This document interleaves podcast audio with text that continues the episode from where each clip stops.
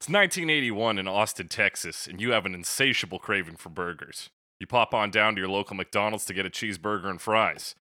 You make your order, you give the cashier your money, and before he hands you his, your change, he reaches under the counter, and along with your change, he hands you a cassette tape of his original music. You've just met cult phenomenon musician Daniel Johnston.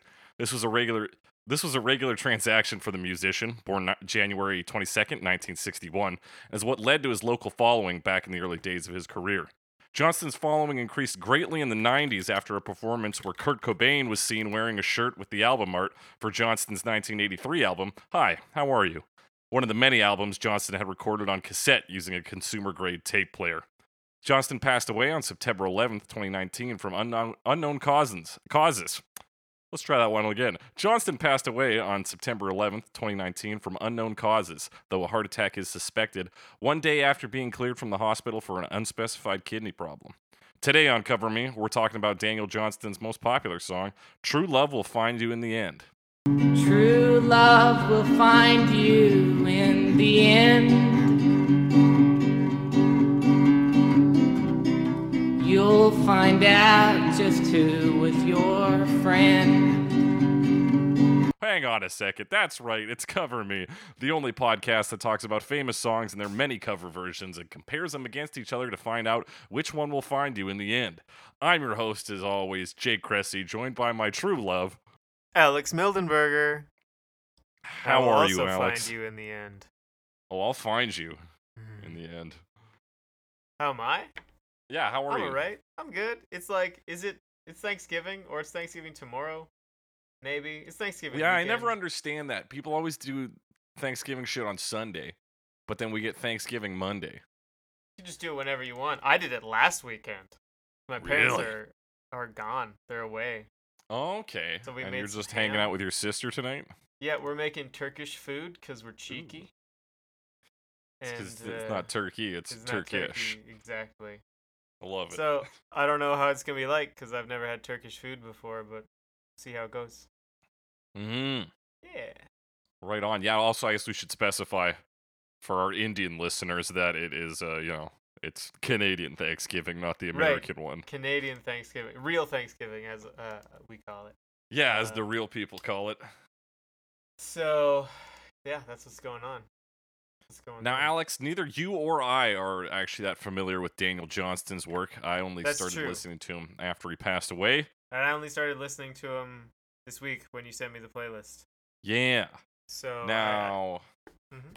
I have a quote here from uh, uh, David Bowie, who in an interview in 2002 called him a one-man Brian Wilson slash Beach Boys. well, that's that's pretty high praise, I would say. That is high fucking praise. So thank you for that, Mr. Bowie. Mm-hmm. And yeah, just a wild start to like the original Pete My mixtape, right? He straight up worked at McDonald's and was just like, "Here, Hey, have my this," music." which is pretty cool. Mm-hmm. Yeah, some real, real go-getter attitude on him. He's described on uh, Wikipedia for his, uh, for sort of like why people like him so much. Now I have to open up the Wikipedia so I can find two fucking adjectives that they used to describe him: pure and childlike qualities. Yeah, which is uh, definitely something. Well, I don't know if the childlike thing comes through in this song specifically, but there's definitely like Mhm. a like an earnestness. Yeah. And I think that comes through not only in what he writes, but just the very manner of how he produced it. Like he just got like a like a, a regular ass tape player and was like, "Well, it records things, so this must be how you record music, right?" Like Yeah, exactly. And it's, I mean, at a time when that sort of production was probably not like super easy, super common. Like, is that true? yeah. Am I making shit up? I did I feel just like make well, that up? I feel like generally this was like the uh, like lo-fi recordings of that editor were probably like, you know, you had a 4 track, right? Okay. and you could at least multi-track things. But he just Right. had literally a cassette tape. Like he couldn't balance audio in any fucking way. He couldn't yeah, I guess so. like it was legit just straight from what he did to like, the "Hey, cassette. This recording, this is what I want to do, so I'll do it. And then he did it, and then it's done. And then It's- I it's wonder impressive. what what his process was for re-recording, whether he like organically did it like every fucking time, or if he just like played the tape back and recorded it onto another. Yeah, I don't know, man. Yeah, I don't That- know. It would be a lot, probably a lot of work. But Yeah. also, like in a i don't know, simple way. It would be like whenever I try to figure something out, and I'm just like, this is a thing I want to do. just gonna poke around like in like Ableton or whatever and try to figure it out, and then I do it absolutely the wrong way. And then you look Mhm. online and they're like, oh, there's a button for that. I'm like, well, fuck. and you try to do it the roundabout way, but there's an easier way. Yeah, I have like the same experience with like Adobe programs. So like InDesign and like Illustrator and shit. I'm like, I want the picture to look like this, and then I'll like, spend like an this hour and then doing this and then I do this, it things. actually doesn't really work. Yeah, They're like, like, oh, I kind of use the got it. magic brush tool. And you're like, well, fuck. Yeah, you're like fuck you. yeah, this is uh there's weirdly like usually the songs we talk about have their own Wikipedia page. right. Th- this one does not. Lately they have. Mm-hmm. Although there's a, quite a few covers of this. Um, there's even a couple, or I saw at least one from uh, the Flaming Lips they did live recently. After Oh, Daniel shit. Johnson's death. Johnston's death. That's tight. Um, yeah, so there's, so if you there's not like a music video or anything, but if you do look it up, or there is Yeah. kind of no, is there? Let me see. There's like him singing it, and there's a video of like I think it's just static artwork. maybe. Mm, maybe it's because uh, Daniel Johnston was also uh, an accomplished visual artist. Right, there seems to be some drawings on here. Mm-hmm. So that it might be one of those up there. Yeah, it had his work featured in galleries and stuff. Um, yeah, just an interesting sort of like fringe musician character. You might might even call him the musician's musician because I think he had large appeal in that community, but not quite as much outside of it. Right, he kind of like embodied this this attitude of of do it yourself kind of or maybe not do it Mhm. yourself but like he's just like oh yeah i like music and i want to make music i make music and he's not in it for anything else like yeah. he's sort of like incorruptible and i think for a lot of artists that is like really really appealing Oh, a hundred percent. And he like I get sort of homeless gospel choir vibes off of him. Like I can Yeah, a definitely say- connection between those. like uh, even in terms of the way he sings like there's similarities for sure A hundred percent. So, um, should we just uh should we just dive in talk about the lyrics on this? yeah let's talk about some ricks Yeah, that's that's what we call lyrics in the Yeah. biz. shorten it up a bit Just some just some hot ricks here. Huh? yeah It's literally two verses. yeah it's pretty short Yeah, the song itself is what a minute and forty eight seconds, I think. Yeah. It's Yeah. Under two minutes for sure. Um, Mm-hmm. there it is, 148. And um, yeah, it's two verses, and even they like repeat a bit. They have like Yeah. a refrain sort of thing. Exactly. So here is verse one. It says, True love will find you in the end. You'll find out just who was your friend. Don't be sad. I know you will.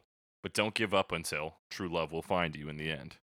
So yeah, it's it's straightforward and kind of melancholy. I thought it was kind of melancholy anyway. Um, Mhm. But also kind of happy. Like there's a lot of things going on, I think. Yeah. in terms of this, which is like pretty much just like poetry, like pretty straightforward, like very lyrically focused.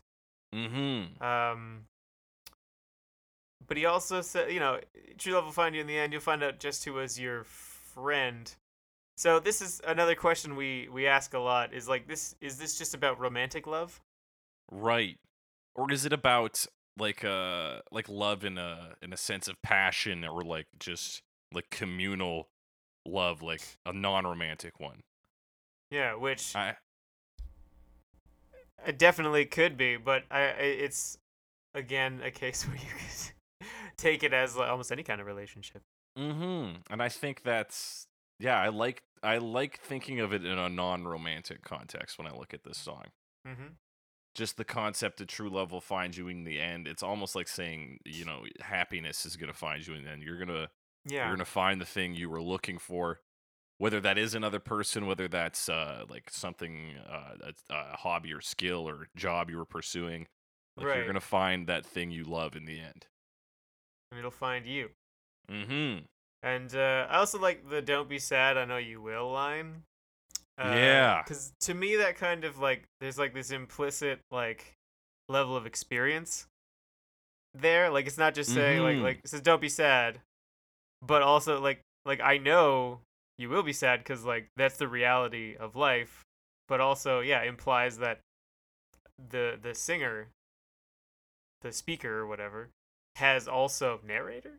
Anyway, has experienced that. Like like this is coming from that to me. That's how it feels. Yeah. Just the way they they say, yeah, or the way it is said. I know you will. don't don't be sad. I know you will. Um, there's actually a quote that Genius has grabbed here from Jeff Tweedy, who's the frontman for Wilco, who actually does a cover of this that we'll talk about. And the quote goes as follows This captures a very real internal moment. I think it's a window into the way someone really thinks and feels when they're telling somebody else not to be sad. The speaker tells the subject to feel better. It's even an order don't be sad. At the same time, he knows that's impossible. In fact, before the line is even over, he's retracted it. I love too how the line doesn't have a but. The more obvious thing to write would be don't be sad, but I know you will. The way Johnson wrote it is so much more powerful. It means it's not an either or, it's an all of the above. Don't be sad and I know you will. Two contradictory emotions experienced at the same time. It captures a profound feeling, the desire to comfort someone, and the impossibility of doing so all at once. Yeah, that that encompasses it pretty well. Yeah, I honestly like between what you've said and that quote, I really can't elucidate on that any better. But that is a very well done line. Yeah, it's so few words, you know. Mm-hmm. It's a, and uh, and then don't give up until true Yeah. love will find you in the end. Now, this is kind of interesting. I don't know if I've given it a ton of thought at this point, but he Mhm. says a lot of people change it and they say don't give up until true love finds you in the end. Right. But he repeats the line. Do you think that means anything? Um, I wonder. Because I guess, in, in one sense, true love finds you in the end is just like a, a more modern way of saying true love will find you in the end. Yeah, end. it's not really changing what it means. I don't know. Mm-hmm. and It's, and I guess in a um, in a hmm. pop situation, it just kind of flows off the tongue a little better. Yeah, but I do like the the sort of refrain quality of the line when you keep it exactly the same. Right. You get that repetition Mm-hmm. for sure. Yeah, and that's yeah, that's verse one there. Um, so we'll jump to verse two here, which is Mhm. this is a promise with a catch. Only if you're looking can it find you, because true love is searching too. But how can it recognize you unless you step out into the light? The light. Yeah, I like this part. I like the like. I like fake echoes. Mhm. So this kind of has very, that. very Billy like- Joel. Yeah, exactly. Just like very briefly, the light, the light. I don't think anyone Yeah. like really echoes it heavily, where they'll be like the light, the light, the light. The light. Yeah, they're like the, usually people do just uh the either they cut off the second the light or Right. they do it just like the light the light. I think one band does four the lights. At the same time. Uh no. You know like the light the light the light the light. Yeah, yeah. Yeah. Repeat a couple more, turn it into like an actual echo. But anyway, Mhm. uh, yeah. So the second verse is where he says, "But you know, you have to, you have to be a part of it. You have to be active in it. You can't just expect it to happen to you." Yeah, you can't be passive in this experience. But as long as you're making an effort, uh, like true love will find you because it is also searching. Right. Because everybody wants this feeling of belonging or feeling of fulfillment, Mm-hmm. and and you just got to work together, man, Yeah. to achieve it. And eventually, you'll find a find a situation where there is a person that agrees with you or whatever Mhm. in the way it's done, or a thing. Yeah, because it's interesting. Because I think if this is were a, a purely romantic song, it would say because your true love is searching too. but it's not. yeah, I guess- it's kind of that it's it's similar to the don't be sad i know you will like there are words that you could add but removing them Mhm. kind of makes it more meaningful exactly. It's like jazz. It's about the words that aren't there. ah this is basically a jazz song yeah Well, that's yeah, that's what I'm saying. But yeah, because true love is searching too, so I feel like that makes it again more of a concept than uh than any one particular thing or person. right certainly saying like saying true love versus your true love implying like a sort of possession like it belonging it's not Mhm. your true love but it is true love so like you know what i'm saying like it doesn't Yeah, It doesn't belong to you, exactly. but it's yours, kind of. yeah, mean? that's one of the tricky things with language when we get into that idea of possession. Yeah. It's, it's a whole fucking nightmare. Yeah, unless you step out into the light, the light. So I think stepping onto light on one one scale makes you visible, and in the other, it's like pulling yourself out of the darkness. Right? You've got to make the effort to to you know kind of bring that true love, bring that happiness to you, and that means you know stepping out of the darkness. Yeah, which, oh man, the darkness and light as a metaphor, very broad. Oh yeah, dude. So, not wanting to go into that entirely, everything that entails. What maybe it's mood, maybe it's the way you act, and maybe and I think you know on on the probably very surface, just putting yourself out and not isolating yourself.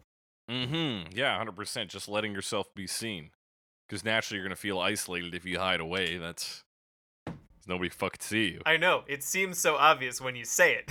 Oh yeah, hundred percent. In practice, it is uh, insanely like, difficult. geez, I haven't met anyone in a while, and then you're like thinking back, like, oh, that's because I've been going to bed early every Saturday and yeah, hundred percent. Like, house. Oh shit. never leave the house. I, people sometimes try to start conversations with me, and then I'm like, I don't want this. Yeah, it, Yeah. it's a it's a bad habit to get into. I mean, I know I talked about this a while ago. There was that artist guy who came to my door selling Mm. selling his prints, and the, my first reaction was like, "No, leave me alone. Get away from me." and I was like, "What was I thinking? No, come back. Why would I do that? This is a bad habit." Yeah, I know. We we are creatures of habit, and so just when you're like so used to being like I'm cutting people off, uh, and like not even if you're doing it consciously, but if you're just like I got other shit to do, so I got no time for people. Yeah, you, you just put up the blinders, and you know. mm-hmm. But then the dark, man. You gotta step out of that. Yeah. And so then, yeah, then we get the refrain again. Don't be sad, I Mhm. know you will, but don't give up until true love will find you in the end. And those are the lyrics. Yeah, it's very, very sh- short, short, simple, Mhm. straightforward. Um, basically, kind of like advice and like a a happy thought, but also asterisk. You know, make sure you do something about it, because it won't won't happen otherwise. Mm-hmm. Yeah, it's it's simultaneously uplifting while acknowledging this this sort of sadness, this you know, this sort of melancholy nature. And it was like like I was at work when I started listening to Daniel Johnson. I was like, oh yeah, he died and David Bowie liked him. I should check this out. And this came on and I was just like welling up with tears. I'm like, Oh, shit. fuck me. Yeah, this this- is This shit's melancholy, man. This Yeah. is like like listening to it all week long is a little bit melancholy. Like No kidding. I, I would sometimes listen to it like the whole playlist first thing in the morning, and I, it just kind of fucks you up for the It's day. like shapes your day. Yeah, there's there's definitely a lot to this song, despite it being so Mhm. simple. Possibly in a lot of ways because it's so simple, and again direct. And that's something that he's been sort of praised for as an artist. Is just being like direct, straightforward, uncomplicated lyrics. mm-hmm. And then and like directly talking to the listener. Yeah, That's not something you see too often. yeah. As a like it's yeah, it's directly addressing you. Yeah, it's it's interesting. Mm-hmm. So those are the lyrics. Let's yeah. talk briefly about the uh the composition, as the it were. music which you know the lyrics are part of the music but anyway Yeah. um i mean i think a lot of this the first thing i want to talk about because i do think it's so um you know lyrics focused, and there is guitar in there, but it's just Mhm. guitar and it's not very complicated. Um, it's kind of the way he sings, you know, Yeah. because the way he sings, he's kind of got a high voice, and And part of that is uh, the recording actually kind of pitches him upwards, is what I read. oh, just because it's like not great. Mm-hmm. Um, but I think he does still have a higher voice than, say, Right. like Eddie Money or somebody. Like, Yeah. But he's got a high voice, and the other thing about it is like he's not I wouldn't say he's like a super practiced, confident, powerful singer, you know? mm-hmm. It definitely sounds less it doesn't yeah, he doesn't sound like he's like an opera singer or like like his obviously his voice hasn't gone through a ton of effects. Like it's very Mhm. sort of raw in Absolutely. into like literally in terms of just like not being processed you know there's no there's no cooking going on exactly. so- this is as lo-fi as it gets. Like, this is the Yeah. rawest you Yeah. can get, really. so like definitely it definitely creates that that sort of atmosphere of that like level of vulnerability or or earnestness or whatever you want to call it Mm-hmm. Um, that i think it's kind of that you don't really get I, and I, I don't want to you know be disparaging newer music but i'm going to a little bit mm-hmm. like it's so easy nowadays to get things that are very you know higher the technology is there you know you can do more with Mhm. with like even just a home recording um but like Yeah, this I kind mean, of we've thing seen so many cover songs on this podcast that are like exactly production value is good, but there's just no substance behind it, right? yeah so like it, it's it's really hard to get that kind of a feeling from something that has gone through that much um, mm-hmm. uh, production, I guess. It's just a completely different feeling, uh, and it's it's uh, really interesting because even like others like older recordings, like I'm just I'll guess I'll bring up the Beatles because you know they're in the '60s and they were like early like there there's a lot of um production going on there. They still didn't have like this kind of feeling either. Mm-hmm. Like you'd have to go back to like some really early like 30s, 40s like Delta blues whatever recordings to get this kind of feeling. absolutely In a lot of cases like from more I guess I don't know if it would be popular music, but anyway, like like it'd be like an old ass record, you know, to get this feeling. So like it's it's interesting and and you don't get it a lot Yeah. especially in pop music. I guess if that's where you're looking, you're really not gonna find it. A hundred percent. And the thing is that we're looking at, you know, ten other artists who have done this song today, and Right. that's the biggest hurdle for them is to find something that either replicates this sort of vulnerability or can replace it. And it's honestly, I think, impossible. Yeah, it's uh, i mean, I don't even know what my next uh, word was gonna be, so I'm just gonna try that again, maybe later. I'm just give me yeah. Sure, yeah. Um, yeah, it really is just the acoustic guitar, just doing a sort of uh, steady. I guess you could call it a driving rhythm, but I when I say driving, I always feel like that's a little more upbeat. It's just kind of like something for the the lyrics to kind of rest on, almost Right. something behind them, right? Yeah, it's just like a little kind of strumming pattern. Mm-hmm. I I don't know if the pat I wouldn't say the pattern itself is particularly notable. yeah, you know, it's just kinda going dun, and it goes dun, underneath the whole dun, thing. dun, dun. Yeah, Yeah, it's not like boring or anything. no, not by any means. Um, but it's it's uh, it's kind of basic. yeah, You know, it's just it's it's just strumming chords for the changes, and he sings over it. Like it's very simple. yeah, very simple. And, like that's the song. That really is the song Like now. Uh, one thing I'm going to mention before we get into our covers. Weirdly enough, this song is featured in an, an Axe commercial. Really? Like Axe, like hairspray in this case. Yeah. oh, like this version too. This, yeah, the original. Uh, and I watch watched the it. I did watch it. So it's like this. They have uh It's like basically a lump of hair with legs. He's like a little small ball, and he is like going to the office and trying to capture the attention of a woman who was represented, of course, by basically a pair of tits with legs coming out of it. and then this is playing in the background the whole time, and then finally at the end of their like office day, they meet at the bus stop. That's what a girl sees first. Yeah. Yeah, like her bag is kind of like squeezing her cleavage. Yeah. Okay. So you bit. probably watched the short version. Oh yeah, it's only 15 seconds. Yeah. So there's a minute long version in which they're Oh, both. damn. There's much more interaction between that small head of hair at the start there, and then you Oh, actually okay. see. Yeah. Um. Oh yep. I uh, yeah. That's the chest. Mm-hmm. This is still only 15 seconds long. But yeah. Hmm. Oh no, this is a different version. Because they're in an Okay. office. Well, yeah. See, uh, the whole version has them in the office. It goes through like several parts of their day, Oh. and then you get that bit at the bus stop at the end. Okay. So it's like all these segments I'm seeing actually put together. Mm-hmm. Okay. Huh. Yeah, we're- odd. I good think it would have come off as sweet if not for the weird cartoonish representation of women. And by weird, I mean misogynistic.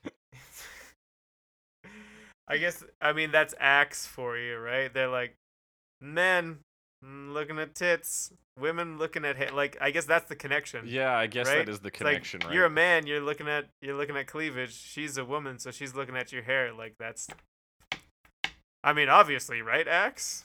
yeah, right? obviously. Okay. But anyway, beautiful song. Let's jump into our first cover here, which is Spectrum in 1992.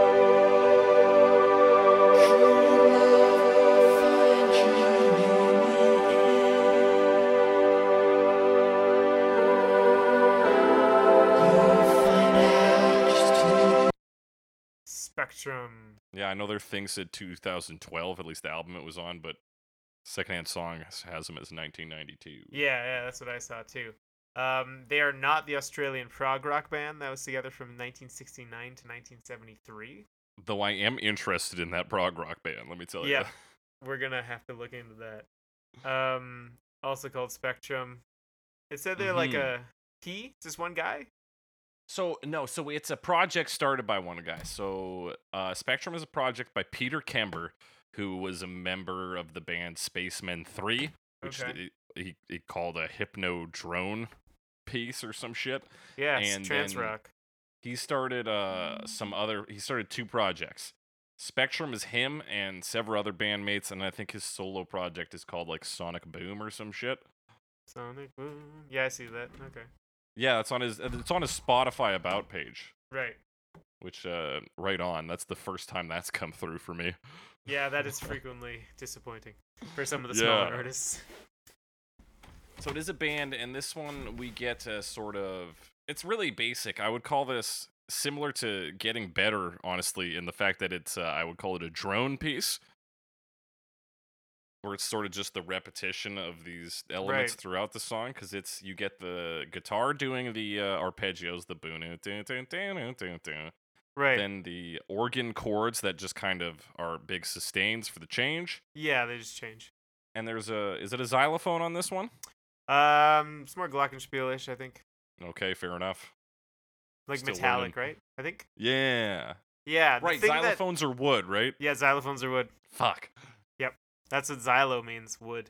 Mm. That's uh, I think. Yeah. But okay, so the fun thing, my favorite part about this one, the beginning, like the way the drums Mhm. play, sound really like, like Springsteen to me. Okay. They're like where the boom, boom, boom, and then the like kind of like tambourine hit. Yeah. It actually bum. had me think of Say Goodbye to Hollywood by Billy Joel. Oh, but really? I also thought of Bruce Springsteen too. yeah, it's a little yeah. Springsteen. Um, the rest Again, of the even with the really- the the organ or synth coming in there too, like this could be a Springsteen song. I know, and I know hit. there's a song that like it specifically reminds me of, but I can't think of what it is. Yeah. See, it was It's like easy for me to go to one. Billy Joel songs because I just have greatest hits and essential. But yeah, to go through Bruce Springsteen, I was Which is like, that's too much. Too much. Uh, it's like breakaway or something. Maybe. Yeah, I think you're 100% right. I think I just got it. Oh, not the Kelly Clarkson song.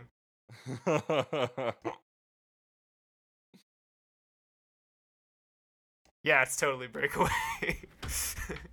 100%. As soon as you said breakaway, I like I took it. I heard the, the organ tone and just like put the lyrics on. it. I was like, yeah. Mm, yeah, that's a little slower in the Springsteen version, but anyway, so it's a little Mhm. Springsteen. Uh, although I don't know, cause that's on The Promise, so that means it was recorded in the 70s, Right. but released later. It might have been a single or something, though. I'm not sure. Could have been. Yeah. Sometimes that happens. Um. Uh. Yeah. So that's fun, and I'm sure it's like some present in lots of songs. Mm-hmm. Uh. But anyway, so this intro goes on for a little while. Uh. And Yeah. then the lyrics don't actually come in until about 50 seconds in. yeah, that's right. It's kind of doing that. Yeah. Like you mentioned, the organ, the guitar is picking a little bit, um, Mhm. fairly slowly, and then there's that kind of uh, glockenspiel sound. Yeah, and that glockenspiel comes back in a big way around the 245 mark. Yeah, like way later. Yeah. Because once he starts singing, it drops out and then Mhm. doesn't come back till like the outro air uh, time. Mm-hmm. So we get some. He's got a real echoey voice on this. I don't know if that's just because of multi-tracking or just how he sings it. And then we also Um, get some got, there's got to be some echo effects there. Yeah, some background vocals going, ah, like occasionally. hmm This And then one's yeah. I was expecting the when the glockenspiel comes back in, it sounded like it Mhm. was gonna be a solo, but it's like just continuing its riff from before. I thought it was gonna be a Yeah. solo. It's a lot louder though when it comes back. hmm This one is, uh, I think for what it is, too long for one. A lot of them are longer. They're trying to like kind of fit this song into the like three to four minute like pop song um, yeah. framework. And generally, what they do, almost always, what they do is like repeat the refrain basically. Yeah. Yeah, it is their big move. Um, generally, is the way to do that. Um, yeah, and this one, yeah, it's kind of slow. Yeah. I like the front cover's fun because it looks like it has Satan and the Easter Bunny and Jesus and maybe Alice from Alice in Wonderland. I don't know. yeah, yeah, I'm seeing that. It reminds me of the back. So, or the- or the Sailor Moon is on there. Reminds you of what?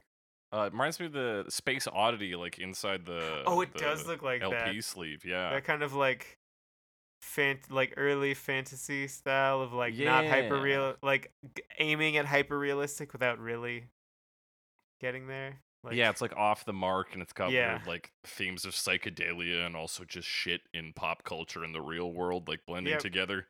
you can see Sailor Moon in the bottom right hand corner. Yeah, I see that. Um, there's lots of stuff. Lots of Mhm. stuff. Yeah. Overall, though, this version's just kind of boring. It's pretty straight. Yeah, it wasn't amazing. Wasn't amazing. Hmm. Let's talk about the next version, though, which is stuff. by Wilco in Wilco. Uh, 1992. No, Which is like- 1999. True love will find you in the end.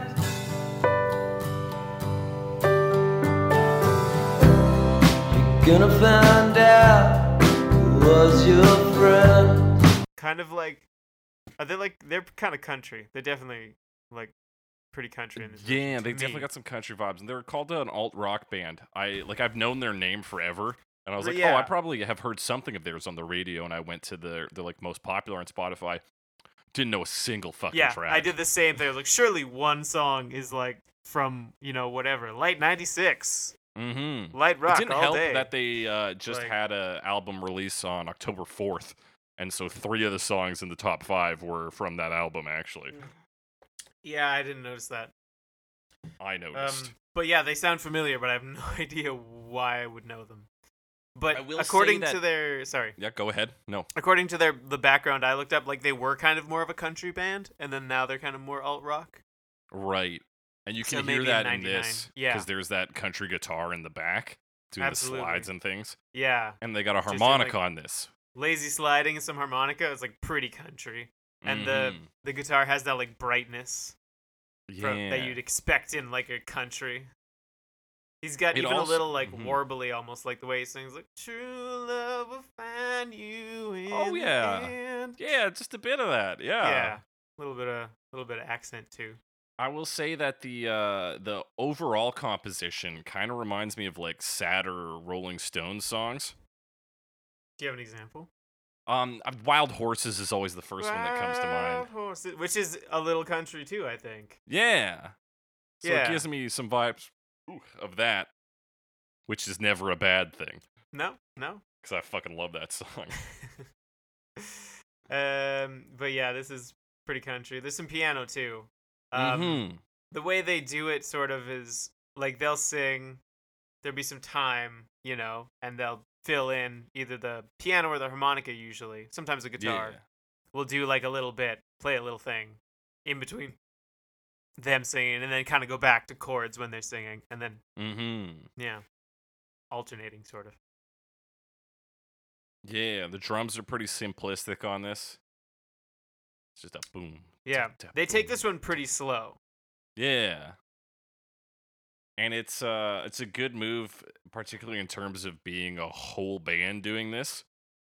Yeah, I would say so, and not just like one person or like a live situation where the band like goes and gets some water Yeah. and has a pee while like one dude stays out and is like, "I'll do this thing on the acoustic guitar real quick." Yeah. It's it's And- tough to to get some kind of genuine performance out of this, I think, with that many people. But I think just uh, they do a great job with the instrumental composition. And though we lose some of the the intimacy and the vulnerability, we do get almost a more like you could see this playing in a movie or at the the end of a sad TV episode kind of vibe, right? Right, and I I have talked shit about that kind of uh, song before, but I think this is done a little better. Mm-hmm. Because there's Um, two ways to do that kind of song. Yeah, there's the song that's built and produced for that purpose and then there's grabbing an existing track and making it work in that context yeah, and this one is like already kind of got that bittersweet melancholy. mm-hmm. They're just putting it into a, a kind of pop framework that it actually makes more sense. Plus, I think it makes a little more sense in country, and the way he sings maybe gives it a little bit more. Uh, I don't know, not vulnerability, but like it. It sounds more direct.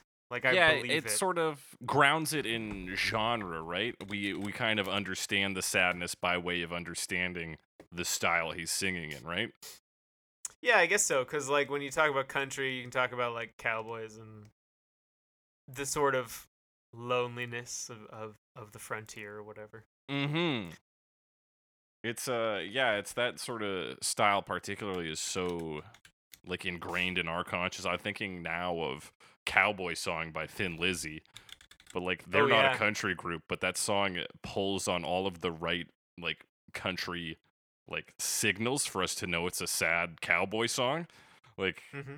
and it just works and so i guess we get some of that here with just the way the that country guitar slides the even the harmonica like a classic sad instrument and then yeah you get his warbling singing on top of that and there's just enough signifiers for us that we're like okay i can really grasp the sadness of this piece I have to agree. I have to agree. i'm glad I also agree. like cowboy song. fuck yeah that song is so fucking good um with that should we uh move on to beck yeah, yeah. Let's talk about Beck.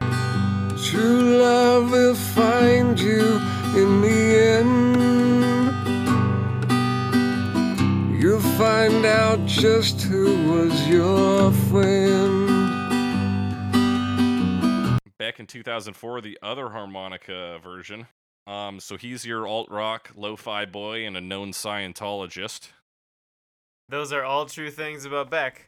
Um, Beck's another artist that like I've heard a lot about Beck, but I've barely listened to him at all. I know and i feel like i should like beck because i like his song that's the the ending credits for uh nirvana the band the show Oh yeah, and I mean he like wrote some of the music in uh, Scott Pilgrim versus the World as well. yeah that's right Like, so that's fun. yeah i i found that out actually when uh john bell tweeted at us about our songs under two and a half minutes and he was like he picked one from the scott pilgrim soundtrack and i like looked it up and i was like one a lot of these are under two and a half minutes and two beck is on this Oh yeah, I- I think they actually had like a different, like art, different artists writing songs for the different like yeah for the different in the movie. yeah which is cool. Um, anyway, so this is Beck. Uh, his version, it does he like does some of the melody on the harmonica, mm-hmm so it's still more like a solo thing because he seems to just be playing guitar and playing the harmonica. playing the harmonica yeah And there's also there's like a I th- I don't know if it's the pick on the guitar or whatever, but like the mic is clearly very close and he's trying to get that Mhm. yeah, the that lo-fi sound of like we didn't we didn't filter out the the pick click or whatever. Yeah, because it, it almost becomes the percussion for the piece, right? You hear that Yeah. clicking. And it had- is happening regularly. So I don't know if he's just tapping on the guitar maybe because it is pretty Mhm. regular. Yeah. And now I will point out at 50 seconds, it sounds like he says friend. Fwent? Yeah, instead of friend. Sure does. Sure does sound like that. Beck saying Fwen, just like that Flaming Lips album we talked about a couple weeks ago. Oh, yeah. With a little help from my friends. Fwens. Friends. So that's cool. Uh, and let's see. Do I have something to say? He has a little harmonica solo. Mm. Yeah, he does, and I, I like that. I like harmonica. Yeah. No, I mean it works too. It's got that same Mhm. feeling as in, in terms of like the sort of country folk uh thing. Uh, but it's a, this is a little more stripped down compared to the Wilco version, obviously. right. But but still using that same that some of those same like tropes. Yeah, 100%. Um, and he also makes it a little longer. Um, mm-hmm. repeats the first verse, I think, Yeah. and then But he doesn't repeat the word the light, I'll tell you that. He only says it once. The light, the light, the light, the light. And Yes, while we're at that, also- Wilco did keep the repetition in, and Spectrum did not keep the repetition in. This is one of Hmm. the things I was keeping track of. Okay, so yeah, it's kind of all over the place. Yeah. But yeah, he's got a good voice on this track, I think. I and I think just in general, like Yes, it's definitely very different from like the original, where as I mentioned, it feels like like his voice feels unpracticed mm-hmm. and kind of not. But this feels like a very strong, like practiced voice. So it's yeah. a very different feeling. And that's one of the weird things though, right? Because though this is like kind of lo-fi, it's I, it's honestly more singer-songwriter, I guess, cuz everything Right. on this is pretty well balanced and you know, sounds legit. Yeah. I- in that we all like any polish on this song almost like detracts from the song, you know? Yeah, uh, eh, particularly like in in reference to the original that has Yeah. is so raw. Mm-hmm. And don't get me wrong, like I think every version we've talked about, uh, it doesn't sound like shit. Like it sounds pretty good. But- No, and and that's not a bad thing. It's not a bad thing to have production on your song. It's just a Mhm. different feeling. yeah, absolutely. Yeah. Um. Yeah. So he does the repetition. Um. That's pretty much all I have to say about this one. Yeah. All I want to say now is what's good, Matt? You? What's good, Matt? Matthew Good, 2007 Canadian artist from Burnaby, BC. True love will find you in the end. You'll find out just who is your friend. Yeah, this is him as a solo artist. Yeah, he not was with the Matthew a Good band. Part of the Matthew Good band, but this is just Matthew Good. That's right. So weird thing about this is is uh the album it's off of Hospital Music. I I have actually listened to before, Mhm. but for some reason no recollection of this song on there. Yeah, I don't know how that happens sometimes where you just kind of like tune out for part of it. The album itself, I'm looking at it now, has like 15 tracks on it, which is Mm. Yeah, like pretty high. yeah, So, um, maybe that's why. that could be it. Maybe that's why we usually have closer to 10 tracks on an album. This is too much to keep track of. Unless it's like a story. Unless it's like Tommy. yeah, like yeah. If, if you're focused for 15 tracks, yeah, or like any solid double album, like go for it. But like this is the problem I had with Chance the Rapper's last album. It was like a, a hundred tracks, and you're just like, "Oh, I don't know what the fuck's going on here. Yeah, it is, there's a lot of stuff going on. Um, Mhm. Yeah, it's another one of, part of that question. Like, why why do we make pop songs like three to four minutes long so often? Right. Well, I don't know. That seems to be a good length, but is Yeah, it seems Is that, like, people like. related to something fundamental about like how humans think and experience the world? Mhm. I don't know. Maybe. We still have seven minute songs. just not as many. Yeah. So Matthew Good, this Anyway. honestly, this To version get back on topic. is pretty basic. He plays the acoustic guitar, he sings the song, he sounds like Matthew Good. He's Yeah. very good at singing melancholic songs. That's kind of the theme of hospital music in a way anyway, is melancholy. Right. Um, yeah. And it sounds good, but it is it interesting in any way that the original isn't or any of these other versions we've talked about? Not really. Yeah, the only thing that like stuck out to me is I kind of like the way he was strumming, more of a Mm. technique thing, because like he was kind of creating like a bass and then also not not that that's that difficult to do. Like professionals can do that. Oh yeah. It's just not something I can do. So when someone does, I'm like, oh, very nice. Yeah, it's uh, and it, you're right. It does add another layer to this. It adds a bit more depth. Yeah, so it's less just like kind of like a strumming pattern and more like things going on with Because this is definitely different from a like a YouTube cover, right? Like it's there is a or is a level. I guess it is just a level of skill that separates him from the others. Yeah, he's been around for a while. He's had some stuff. He's had some experience, and I think he's had some um, experiences with mental health as well. And Yeah. with which Daniel Johnston is uh, also kind of known for. Yeah, he was in and out of mental institutes for a lot of his life. So Matthew Good's Wikipedia page mentioned he does some like activism and Mm, awareness yeah. raising for mental health. So I wouldn't be surprised if that's one of the reasons he picked, you know, this kind of song.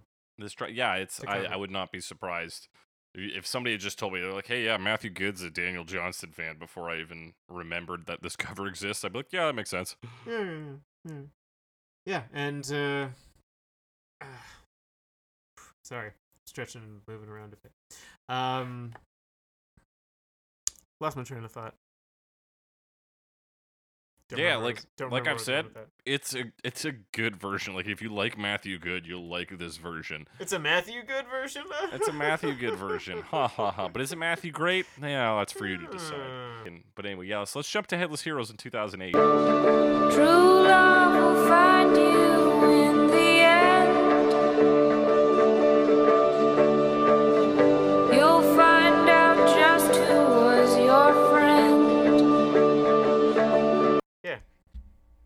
So this Um, is uh, apparently some guys, Eddie Bezalel and Hugo Nicolson. They're like a Mhm. couple of producers that started this project, and they kind of Succeed. curate this. Sorry. Yeah, they succeeded. Oh, yeah. They they made this. Definitely, it exists. Uh, so that's what Headless Heroes is. It's just them like finding people, and this uh, the singer who is Alela Diane. Yeah. Alela. Alala. Um, Alala is is who's singing. I don't know much else about any of those people. I don't know if you do. No, I got fuck all on these Yep, guys. I just kind of got the names and then went away with it. This is like this is their album. This is the I guess project they call it. Um, yeah. this is the thing they did, and then they I guess moved on to do other things. yeah, I guess. Right So yeah, this was off a, a whole album of cover songs. Um, yeah, we get uh, so very. Is it a guitar doing the rhythm bit on this? That doon da, doon da, doon, I think so. It sounds like it's echoey and it's like high up the neck, but it does sound like a guitar strumming to me. Yeah. But there's kind of two guitars. There's that higher one, and then there's a, like a duller one playing lower. But I do think it's two guitars. So yeah, we get that, and we get sort of some ambient back noise that sounds like maybe some light cymbal hits and like a, a synth sustain, maybe. Yeah, yeah. There's kind of something. It's almost that like background kind of um cacophony almost sound that like is very quiet, but you get that like zzz, like it's persistent. There. Mhm. Um, that comes up every once in a while. I can think of another song, but I cannot remember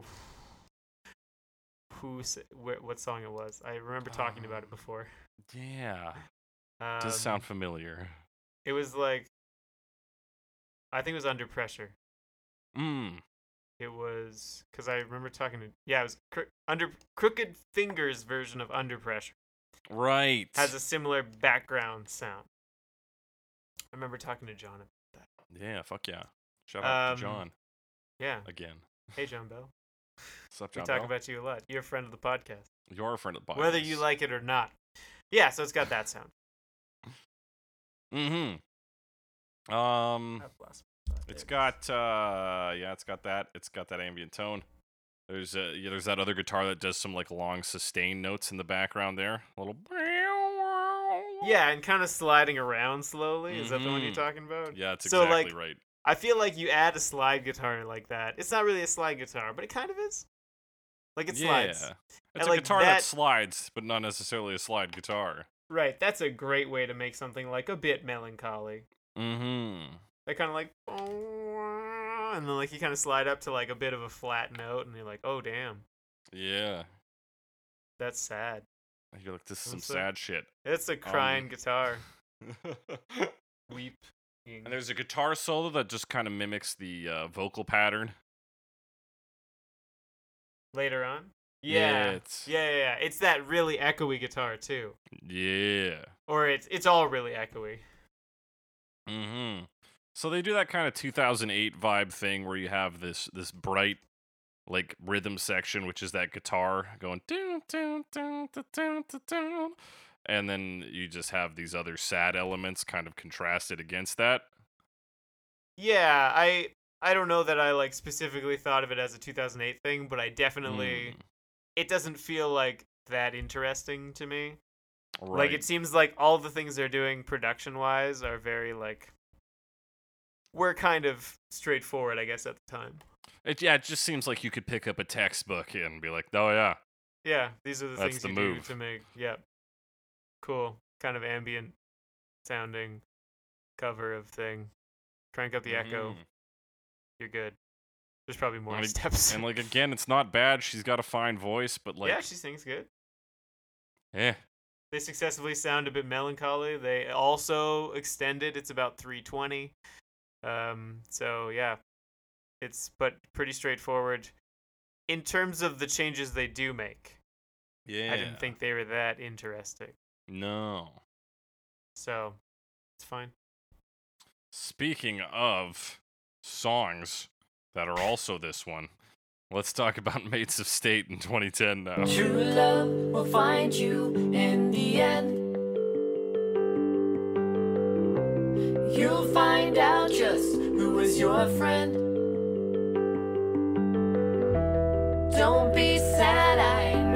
Let's talk about Mates of State. There's a lot of cheekbones going on in this album artwork. I'm into Oh, it. yeah. Um, very Yeah, strong look at those cheekbones. jawlines. So they're they're a husband and wife duo from uh, I think can no they're from Arkansas. And so- Arkansas. Ar- Arkansas, and it's Kori Gardner and Jason Hammel. And uh, I hate this version. You hate it, eh? I do not fucking like this one. So this one actually has like a, a beat going under it. Yeah. And then they throw in like some some synthesizer doing synthy stuff.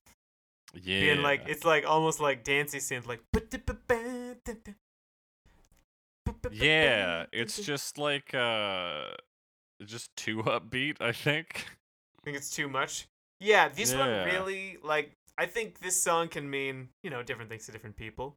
This one really focuses on like the positive side of like true love will find you in the end. Like Yeah. it will and like look at us, we're a couple or whatever. So are we proof of that? I don't know. I don't know, and that like the the harmonized vocals are, I mean, like not human. That's not what a human voice sounds like. That's two human voices singing at the same time together, and it's just we It's lose true. that vulnerability entirely. Yeah. It's um it's very and the way they sing is kind of like not this isn't really a criticism. Uh it's just a note. They like sing it very like staccato like true love will find you in the end like it's Right. they don't hold anything. The, the same way a speak and spell would say it. Yeah. Ro- love will find robot. you and the and But yeah, this one definitely has a lot more like I'd say production like in terms of synthesizer instruments and there's an EP yeah. as well. we got this like on. electronic hand clap drum beat, and there's yeah like three different synths going on, and we got the they have a whole fucking section where they just go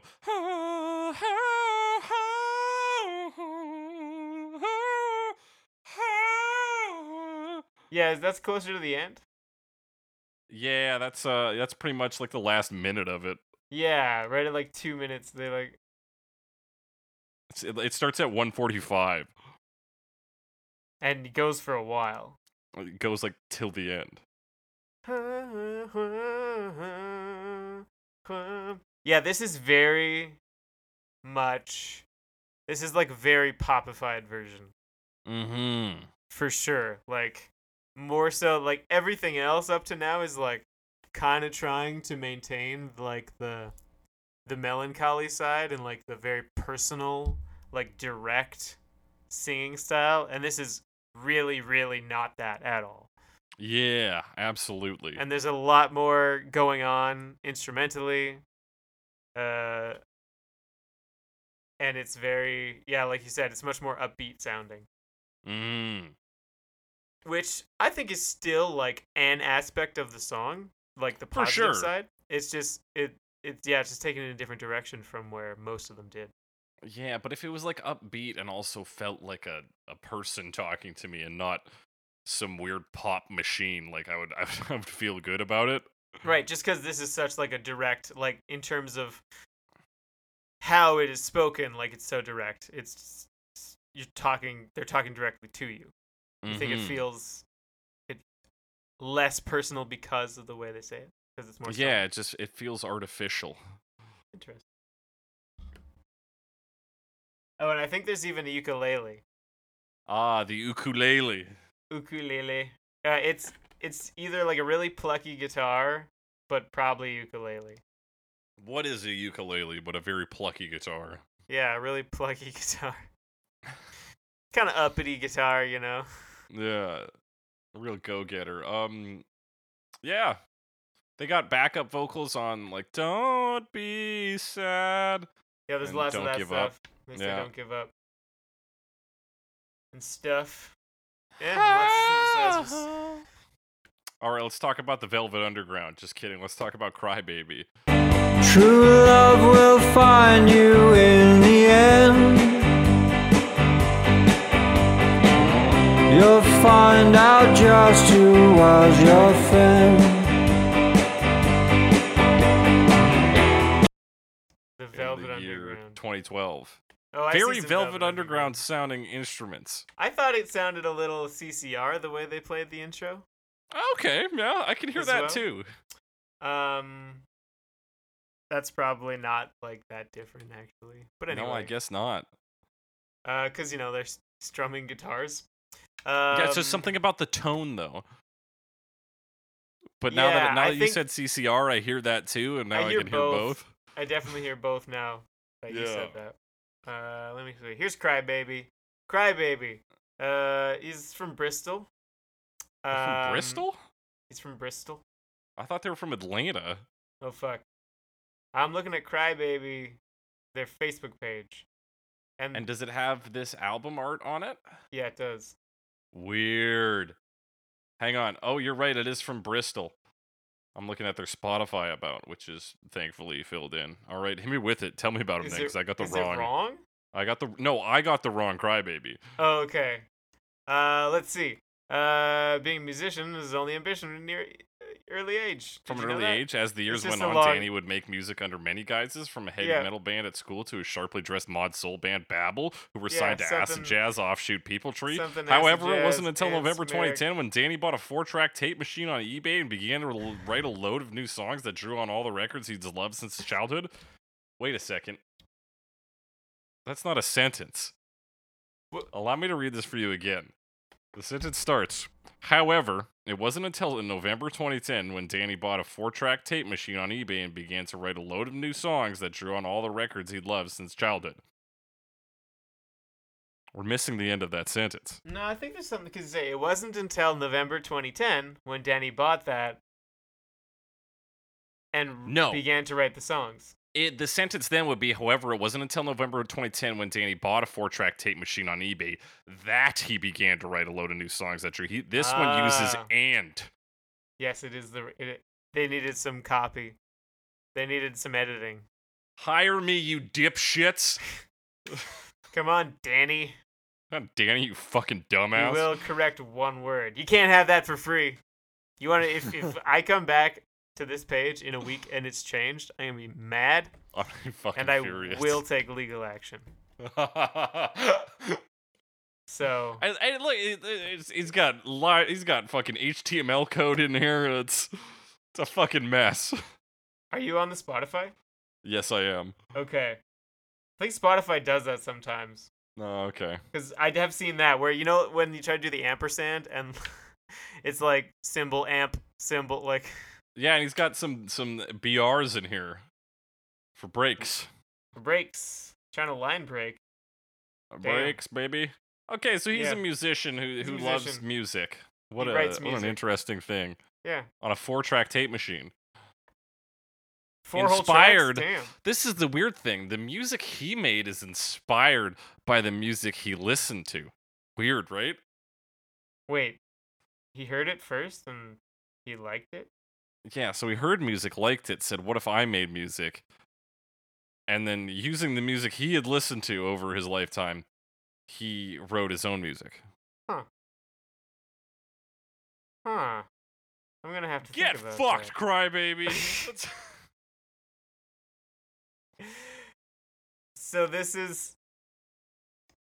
pretty also simple, pretty close. Yeah. Like it does, it has that di- slightly different strumming pattern. The ba-na-na, da-na-na, da-na-na, Mhm. and then he sings, and uh, you know, there's some bass and drums too. Yeah. Um, and the hand claps in the second verse. Yeah. That's really it. I think we nailed this one. Oh, there's Um, another there's a- thing he does. A guitar does- solo the around a minute 35. Kind of does it like, And- like really fast strumming. And then, yeah, and that's for the first 15 seconds of it. And then around 150, he just goes to kind of like single notes, long sustains. Mm-hmm. And that's that's like kind of got that country twang on the guitar. Yeah. That's really bright. Hundred percent. And he he's the one who says the light, the light, the light, the light. The light, the light, the light, the light. I've been failing to keep track of that. The mates did the light, the light. Uh, Matthew Good did the light, the light. Uh, Beck. Ah, shit, I'm not don't have repeat, Beck written down here. No, just won the light on Yeah. Beck. There we go. We're we're caught up on the light. All right, that's good. Um, and then he says, "True love will always find you," which I don't Mm. think is quite what the song is saying. No, Cry baby. cry baby, you f- fucking dipshit. Anyway, Anyway, Runaway. Orchestra. Yeah, that's right. In the year 2013. True love will find you in the end. You'll find out just who was your friend. Don't be Did you find anything on Runaway Orchestra? Nope. Okay, um, Google in its sidebar listed the genre for them as singer-songwriter. Really? That doesn't sound right. Anyway. Well, yeah, especially because they only have one album and it's all covers. Yeah. Yeah, one album, all covers, and like there clearly is a lot of stuff here. Runaway Orchestra, like this Yeah, version has like orchestral instruments. like they start with like piano and drums and guitar and like strings come in mm-hmm. and then someone sings and then like there's backup vocals being like ooh, which just singer songwriter can do. Singer songwriter Yeah. can have a backing band, but like it doesn't seem to be that. Yeah. So we get acoustic and piano on the opening here, and then then the lady singing. And uh, Also- this is shorter than the original. It's pretty quick. Um, yeah. The other thing, she sounds a little country too. I think Yeah. maybe not. Maybe it's more like indie. Maybe those two things can be the same sometimes. Maybe. Anyway, um, yeah. The big thing I noticed is like the guitar strumming pattern was kind of boring on this one. Like, Yeah. it's really straightforward and not terribly interesting. Yeah, you know, there was like really not a very exciting composition for being called a runaway orchestra. Yeah, for having orchestra in your name at all, really. Mm-hmm. I didn't really like this version. Yeah, which uh, I, I guess you could say its Yeah. best feature is that it leaves pretty fucking quick. It does. It's like real fast. It's Yeah, is it, how much shorter is it? It's actually like it's like yeah, ten it's seconds like- shorter. not that much shorter. I don't know exactly what they do to make it shorter. They have all the Um, words in it, right? Yeah, they got all the words. It's all Yeah, there. She says the just- light, the light, so she's not even saving time there. Yeah. Anyway, so yeah, it's short. Um, yeah. Short. A little. The little bit of extra guitar comes in around fifty seconds. Do that. Extra guitar? Yeah. and yeah, I it's didn't really like it. Yeah, I can get fucked. Speaking of words, Elizabeth and the Catapult 2014. But your love will find you in the end. You'll find out just who's your friend. Yes, which is even though there's an and in the title of the group, it's actually just Elizabeth. Do you think the Catapult is the piano? The catapult might be the piano. And, a thing called them an indie group from Brooklyn. Um, it's not just her and a piano. is the piano? Well, certainly like, on this one, it's just her and a piano. I guess. And she's a pretty good piano player. Yeah, yeah, and I guess on her website, it really just talks about her. Yeah. Yeah, My no, understanding right. was that it was just her. So I think I'm sure the she Google sidebar led me astray. sometimes. Yeah, I, I've never even looked at that. I always look at that, Alex. I've probably The looked at it before. Only thing I look at. So she's got a Voice. a voice, and, And she uses that to sing the words from the original, and also piano. Yeah. So yeah, the piano playing on this is not just like a straight chords thing. You get more like. Her website says she has a classical style of playing. Yeah, would- and you can definitely that get applies that. here. Yeah. Um, there was like one review that said she was occasionally virtuosic in her piano playing, which is pretty high praise in That terms of is, e- technique. even if just Um, occasionally. Yeah. So yeah, definitely. Um, she seems to be a pretty skilled piano player. Um, and yet this version is still pretty sparse, particularly at the start. Like she just comes in with vocals and then plays like a Mhm. couple notes here or there in between lines, or like holds a chord or Right. whatever. Um, there's also when she says this is a with a catch. Does it sound like what did she, did she say? Promise? Um, let me see. When did she say it. that? Like 35 seconds. Yeah. Yeah. what 30. the fuck? Says that. She say reason, meaning. No idea. Does This not is a- sound like promise. a promise. meeting with a catch? it just it sounds like something that is not promise. Yeah. Of all the words I can fit into those syllables, promise is not one of them. So I don't know what's going on there. It just sounds like she really mumbles. No kidding. Um, so she does a good job of switching up between like very soft hitting and then some like stronger hits, both on her vocals and on the the piano keys. Yeah, and sometimes she'll just do chords. Sometimes it'll actually like follow the melody. Mm-hmm. It's very Yeah, it's a much more dynamic switching up. piano cover than Yeah. uh, than some of the ones we're used to. Yeah, yeah. Without Um, being nota- like yeah. Peter Bence style. Mm-hmm. Like, oh yeah, which is just incredible. Full cover sort of thing. Mm-hmm.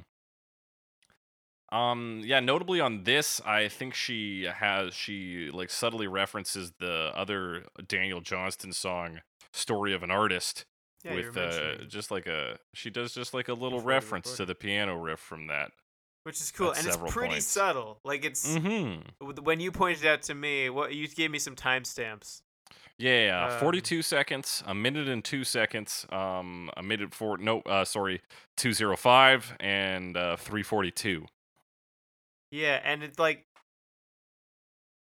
even I like listening to both could like like didn't really notice it until you gave me the timestamp. Mm. Um, the other song, which is "Story of an Artist," was it? yes. Yeah. Um, it is. it has kind of a repeated piano line, Yeah. similar to how he kind of strums the same pattern throughout this song. Um, but it's just it's not even like the whole thing. The like what seems to be a reference. It's just like a couple of the notes. Uh, uh, it comes up a few times, so I I wouldn't think that it's just like random chance. Mm-hmm. So it, it does seem to be a reference, and and I think that's interesting. Little, little subtle thing. That's yeah, I think that's a cool thing to include. Um, she goes up high on the vocals around 336. Yeah, this one's almost four minutes long. Yeah, it is the longest version I think that we cover. Yeah, Yeah, it's think so. exactly four minutes. So like, and a lot of it is like that piano uh sound, and I think Mm-hmm. it does really any of the like solo versions can have that like not fully have but have some level of that like uh isolation and vulnerability that you get in the original Yeah, Um, absolutely. so they kind of have a a leg up on any one any one of these that is a group Yeah, I would agree there. And also the reference that that musical reference, the story of an artist, which is another Mhm. sort of melancholy song, I think, pulls on those ideas. So if you're familiar with it, you're like, oh yeah, that's also sad. yeah so you can just be sad more mm-hmm. and that's what we're here to be really Ah, we're here It's to be more sad. That's why we started this podcast, and that's why we keep doing it because it makes us feel sad. exactly. That's what we're here for. Let's uh let's move into our next sad artist, R.M. Hubbert, in 2014. But True love will find you in the end. You'll find out just who's your friend. Let's talk about R.M. Hubbert, also known as Hubby. For real? Yeah, legit. That's what his Wikipedia page says. Um, all right. He's a Scottish guitarist who's also part of the post rock band El Hombre Trajeado. Yeah, he's kind of from around the same period as Daniel Johnston. Like I think they're about the same age. Okay, Like yeah. they've got similar stuff going on. Obviously not from the same place. This guy's Glaswegian. Glaswegian, baby. So, you know, Glasgow. Yeah, looks like his first album came out, at least as a solo artist, in uh, 2007. I think he's just been doing whatever for a long time. Well, yeah, he's part of El Hombre Tr- Oh, right. Trajeado. right. He's from a Spanish band, I guess. Yeah, for So this some one- fucking reason. So according to his website, he occasionally sings about a dog named D-Bone. Hmm. Uh, that might be him. I don't know. Was he the dog named D-Bone? I Or don't is know. Daniel Johnston the dog named D-Bone? I don't know. I would. Anyone could be D-Bone. D-Bone! So this is D-Bone. the, the shortest version we're talking about. This is even shorter than Runaway Orchestra Yeah. By Oh, like yeah, a by- second. By literally a second. Uh, yes, this is a little shorter. It's um, it's the very beginning. No, I Mhm. never mind. Are I you talking about about how he, like, you get to hear him almost, like, pick up the guitar and slide his fingers on it or whatever? Yeah, there's like a little bit of slidey. Yeah. You can hear a little bit of like fret noise. Just kind of. Yeah, And, it sounds uh, like the like the moments before playing, right? Yeah. And then he like strums so fast. Yeah. It's like finger picking, like. But it doesn't sound like the way Mhm. I made it sound right there. It sounds like it was coming from a guitar and not Alex's mouth. Yeah, it's more like eighth or sixteenth notes. Probably sixteenth. Uh, and like, but like the first one's a bass note. That like. Yeah, and out. he and he does hit those bass notes. And and then so he does that. much that's his, it. Like, picking pattern. yeah. and then he comes in, and of course he has a Scottish accent, cause like 'Cause he's he's Glaswegian. he's Glaswegian, right? She was your friend? All that kind of stuff. Yeah, which is Um, rad. I, I always think it's cool to hear accents when they're singing, right? Yeah, me too. I do find that that pretty cool. Even though it's like that's just what its voice sounds like. Yeah, it really is like a a novelty that is just because I am not from there. yeah, but I still have it. Still, still act that way. Yeah. Um, so this was probably the most fun version to sing along to because of the accent. Um, but other than that, like it is a straight cover. yeah, he only says the light once. Oh, so it's almost a straight cover. Almost. he makes one cover. very large change. Oh yeah. Also, Elizabeth and the Catapult said it three times. Three times. I know. I think like, that's a little excessive. that's a little bit much. Beth. Well, yeah, this kind of falls into the same category as Matthew Goods, where the the thing that distinguishes it beyond his accent is the the skill of the guitar playing. Right. It's definitely more interesting to hear the guitar playing. It's very similar to Mhm. Matthew Goods, yeah. But other than that, there's not a whole lot to say. I mean, this song's so simple already. I'm like, remember what we said before? They do that, but the guitar is a bit different. Yeah, that's And- pretty much it. And it, like he sounds sad. It's a sound sad, sad sounding version. Yep. Yeah, I clearly there's a little bit more production, but like just a little bit. Mm-hmm. Like they have like professional equipment. Any Yeah. song would have better because like unless you recorded it literally onto a tape with one track, like exactly. you'd have better production and you and I could like- do a more professionally sounding version right now. yeah, you'd have to go out of your way to make it sound like the level of quality of the original. Like you'd have to go Mhm. find old technology or like degrade something. Like it would be and it would be more effort. yeah, exactly.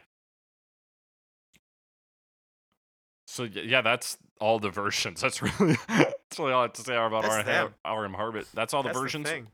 We're gonna go into our final review, which today is going to be three categories. That is the worst version of this, the best version of this, and the most uplifting version of this. Which one lifted me up the highest? Yeah, so that you could walk on mountains. I could walk on mountains. Yes, but first, Alex, what is the worst version of this song? Is the worst version of this song? Do you time for thought? Because I can knock one out here right away. I think I know which one is your worst. I'm actually gonna give it to Runaway Orchestra. Okay, yeah. because I I didn't like it. But also, uh, to to go into a little bit more A- a s- detail, solid reason. there was like orchestra stuff that didn't really mean much and wasn't that interesting, Mhm. and there wasn't much else to it than that. Yeah, it was. I guess they were trying to keep it sparse, but Mhm. didn't like it wasn't sparse enough and it wasn't interesting enough to be much of anything. So that's where I'm dropping it. Yeah, I I argue that's a good pick because even though there are other versions that have less going on in them, like Matt Good and uh, Hubby, they those two both had skill behind it. yeah, they're at least like decent. yeah there there had something in the playing that was like kind of a hook to it. Whether that be like they're Canadian or that be they're Scottish.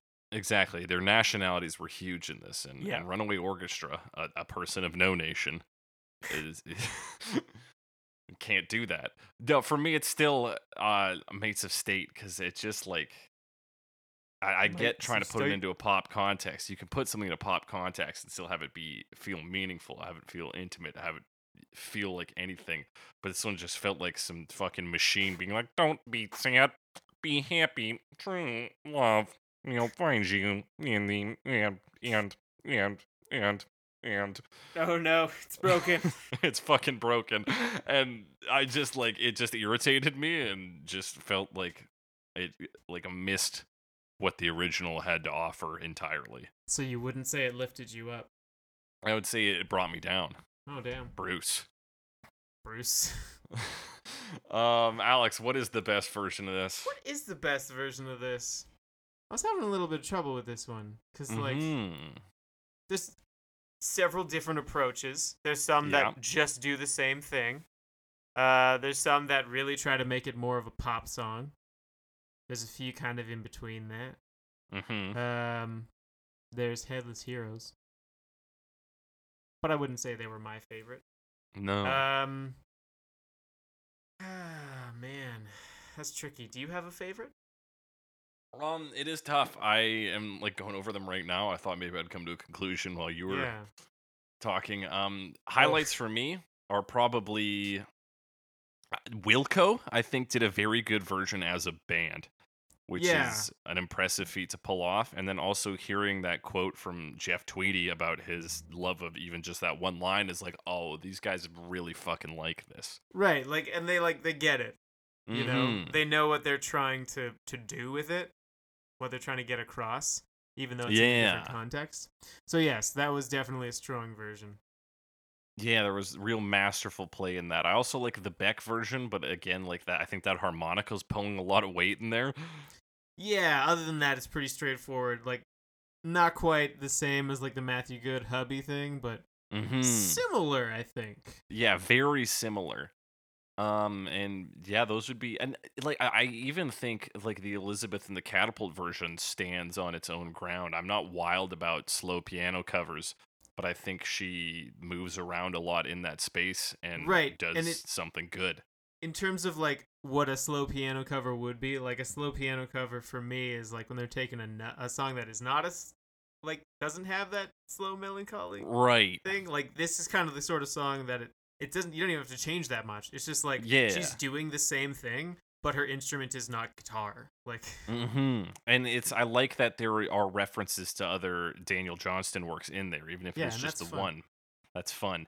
So, but if I, I guess like what it comes down to is if somebody listens to this, I want to tell them to listen to one version of this in particular. Fuck, I I would say Wilco. Listen to the Wilco version because it is version would I different and yeah. That's an interesting way of looking at this little problem. What what version would you recommend Yeah. someone listen to?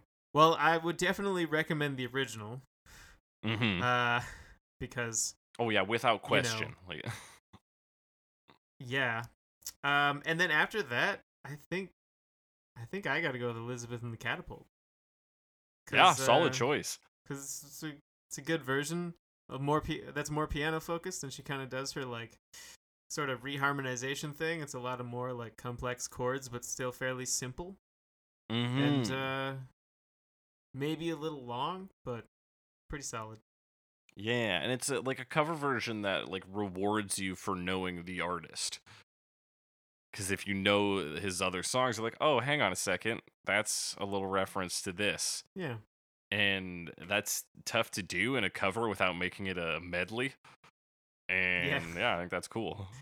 yeah it's fun Now, Alex, which one of these is the most uplifting? honestly Is it Mates Uh, of State? yeah yeah you have to Mates of State there's i think was the most positive version yeah, it is technically true, isn't it? yeah and i didn't have a lot of the same uh issues with it that you did um Mm. In terms of like really really strongly popifying it Mm-hmm. I thought they did a decent job. It's just that popifying it strips so much of that personalness away. Uh, Yeah. And then just like focusing on the positive side really changes the feeling. Uh, so I would not listen to this version for the same reason as the original, and it's it's jarring, but it's definitely the most uplifting. I think. Mm. Yeah, I, I frankly I think you're right. I've set myself up for failure here, but yeah, it is because they're they're just sheer positivity. Like it's gonna find you. It's gonna be great, brother. They're like really "Ah, taking the you." positive side of the song, and that's kind of what um in the live version by the Flaming Lips, kind of one of the things he says. Uh, Wayne, I think his name's Wayne. Yeah, you're right. Um, he, he does a little speech beforehand because it's right after Daniel Johnston passed away to kind of say that that's what you know had happened Yeah, uh, and that they do mentioning that when they normally when they play the song it's like it's kind of a happy thing even though it has that sadness but maybe it's okay to be a little sad this time Mhm. because it is a sad occasion uh, so there you know it, the song does have both yeah, Um, that is true. they just you know focus on one side of it mm-hmm. Fair enough, Alex. That's been our main segment. If you agree with us, disagree with us, or want to talk about a cover that we didn't talk about, hit us up on Twitter, hashtag CoverMePod, at Jake the Cressy, that's J A K E T H E C R E S S Y, or at some Alex Wise Guy, that's S O M E A L E X W I S E G U Y. And uh, you can also hit us up on with an email at uh, covermepod at gmail.com. That's C O V E R M E P O D at gmail.com.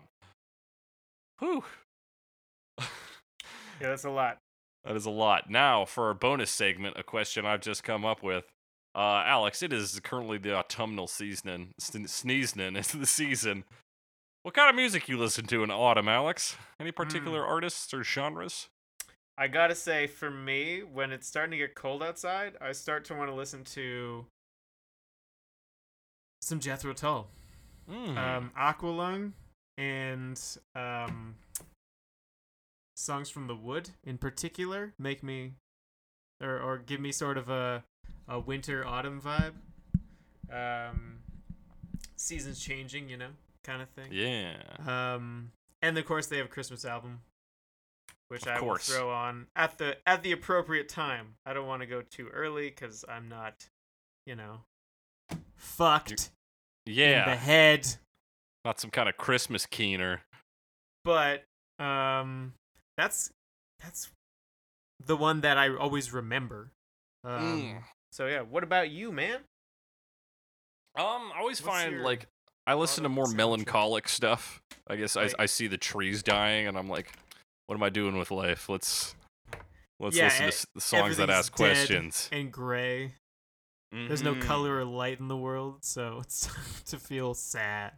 Yeah, maybe not even sad so much as pensive. Yeah. Okay. Yeah. You know, you're just like, well, what? do I, I, scratching your chin a little bit. And, Exactly. It's like I've got to settle some affairs before winter hits, and you know, because winter's a time to just lock down, button down, and just get through it. exactly. It's time to you know you you gotta get your harvests in the stores for the winter time. Exactly. So I, I've been listening to Andrew Bird, who- who's got. I also like this sort of non like non traditional like rock instruments. I like you know some strings, some flutes. So I can see Jethro Tull being a good pick in that regards too. Mm-hmm. Just something something folksy, I guess. Some folk music I think is good at this time of year as well. Yes, I agree. It like I always get this vision, particularly when listening to Jethro Tull, but not only that, of like Mm-hmm. these like winter festivals where like it's not super cold, but there's snow everywhere and like there's fires and people are playing like like guitars and flutes and you know like folky instruments around the fire kind of thing. and people are dancing. Yeah. Like I have this weird vision of just like walking through a forest and stumbling on like a fucking Ren fair almost. but like it's also like the other thing I associate like but there's hot chocolate there. I don't know. It's just what Yeah, I think of. it's like not quite. It's not Ren Fair that there's like knights and shit around, but yeah, but like it's it's almost like that kind of like old festival you'd think of in in that kind of context. Yeah. And I know I'm really talking about a lot of winter, but honestly, fall and winter are so like closely linked here. Yeah, like, 100%. when it becomes fall, like we've already had two major snowfalls. Like Mhm. eh, normally we don't at this point. You know, I've already I already crashed my car because of the snow. that's right. and, like my yeah. winter tires are on now, my new vehicle, so like Mhm. yeah. Uh, It's it's very wintry. Yeah, man. I saw. I read some article about like when when you should get your winter tires on based on where you live in Canada. I don't remember what it was for Calgary, but for Vancouver, it was like December 11th. Yeah. Well, that's like, very specific. What? yeah, very specific. Yeah, imagine winter starting in December. Like I know. Can you imagine? it's pretty nice now though. Like I can go That's out. good. It's not, it's Yeah. like cloudy, but yesterday was sunny. Yeah, so that's that's that's what we like to listen to. If you got music you like like to listen to in autumn, hit us up on Twitter hashtag Autumn Jams, and let us know what you're you're bumping Yeah. And then bump it Mhm. with us. And then- and then to bump it. us. louder. And uh, that's the, that's you know that's the episode. That was the bonus segment. Uh, rate and review us on iTunes or Apple Podcasts or whatever the fuck. Rate and review us where you can. Tell your friends about us. Podbean. Subscribe to us. We're on Podbean. We're on Stitcher. We're on Spotify. We're on Google Play. We're on Apple Podcasts. We're on the internet, baby. Google us. Get at me. Um, and as we always say on Cover Me, Cover Me will find you in the end.